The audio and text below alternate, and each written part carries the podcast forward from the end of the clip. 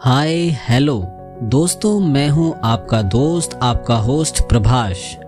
आप सभी का तहे दिल से स्वागत करता हूँ शायरी सकून डॉट कॉम के सकून भरे प्यारे से मंच पर। आज जो आप शायरी सुनने वाले हैं, आज के सभी खूबसूरत शायरियाँ लिखी हैं शायरी सुकून मंच के बेहतरीन, लाजवाब शायरा नेहा जी ने।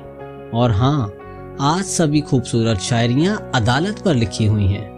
तो दोस्तों, डरने की कोई बात नहीं है। कोई कोर्ट, कचहरी वाली अदालत नहीं है। इश्क, प्यार, मोहब्बत की अदालत है। दिल तोड़ा है तो सजा भी होगी। और सजा देने वाले लोग कौन होंगे पता है? दिल रुबा या दिलबर। लेकिन हाँ बेवफाई की होगी तो सजा भी खतरनाक हो सकती है। रसवाई या फिर जुदाई। नहीं नहीं, आपको डराने का हमारा इरादा नहीं है। आप बस शायरियों का आनंद उठाइए। तो चलिए सुनते हैं बेहतरीन शायरी, मेरी यानी प्रभाष की आवाज़ में। तो अर्ज़ किया है, तुम्हारी नज़रों में कैद से हो गए हैं। तुम्हारी नज़रों में कैद से हो गए हैं। तुम ही बताओ, जाएँ तो कहाँ जाएँ? रिहाई किस अदालत में हम मांगे? तुम ही बताओ, इंसाफ कहाँ से लाएँ? बहुत खूब, क्या बात है। यह तो मोहब्बत के कैदी हैं, फिर भी शिकायत इनकी जायज़ है। एक आशिक कितनी खूबसूरती से अपनी ही माशुका से इंसाफ मांग रहा है।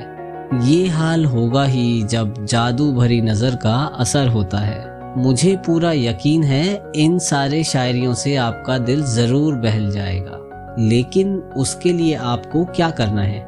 शायरी सुकून डॉट कॉम और स्पॉटिफाई जैसे सत्रह से भी ज़्यादा प्लेटफॉर्म पर जाकर शायरी सुकून को सर्च करना है और फॉलो करना है, शेयर करना है और खूबसूरत शायरियों का साथ पाकर अपने दिल को बहलाना है। तो अब सुन लीजिए एक और लाजवाब शायरी। तो अर्ज़ किया है, गौर फरमाइए। ठहरे थे हम एक पल के लिए। ठहरे थे हम एक पल के लिए तुम्हारे दीदार की आरज़ू लेकर। कैद हो गए हैं तुम्हारी जुल्फों में, बस रिहाई की जुस्तजू देकर। हाय, दिल में कुछ हलचल सी मच जाती है ना दोस्तों? गर्लफ्रेंड कहो या महबूबा कहो, उसकी एक झलक पाने के लिए हर आशिक तड़पता है।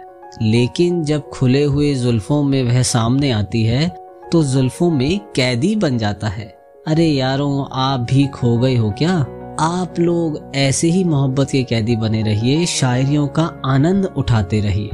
वैसे वक्त हुआ है आपसे विदा लेने का, लेकिन जाते जाते और एक खूबसूरत शायरी आपको सुना देता हूँ। अर्ज़ किया है, गौर फरमाइए, एक तरफा इश्क कोई गुनाह तो नहीं, एक तरफा इश्क कोई गुनाह तो नहीं, उम्र कैद की इसमें कोई सजा तो नहीं। महफूज है दिल के कोने में एहसास सारे। बयां करने का इसमें कोई करार तो नहीं।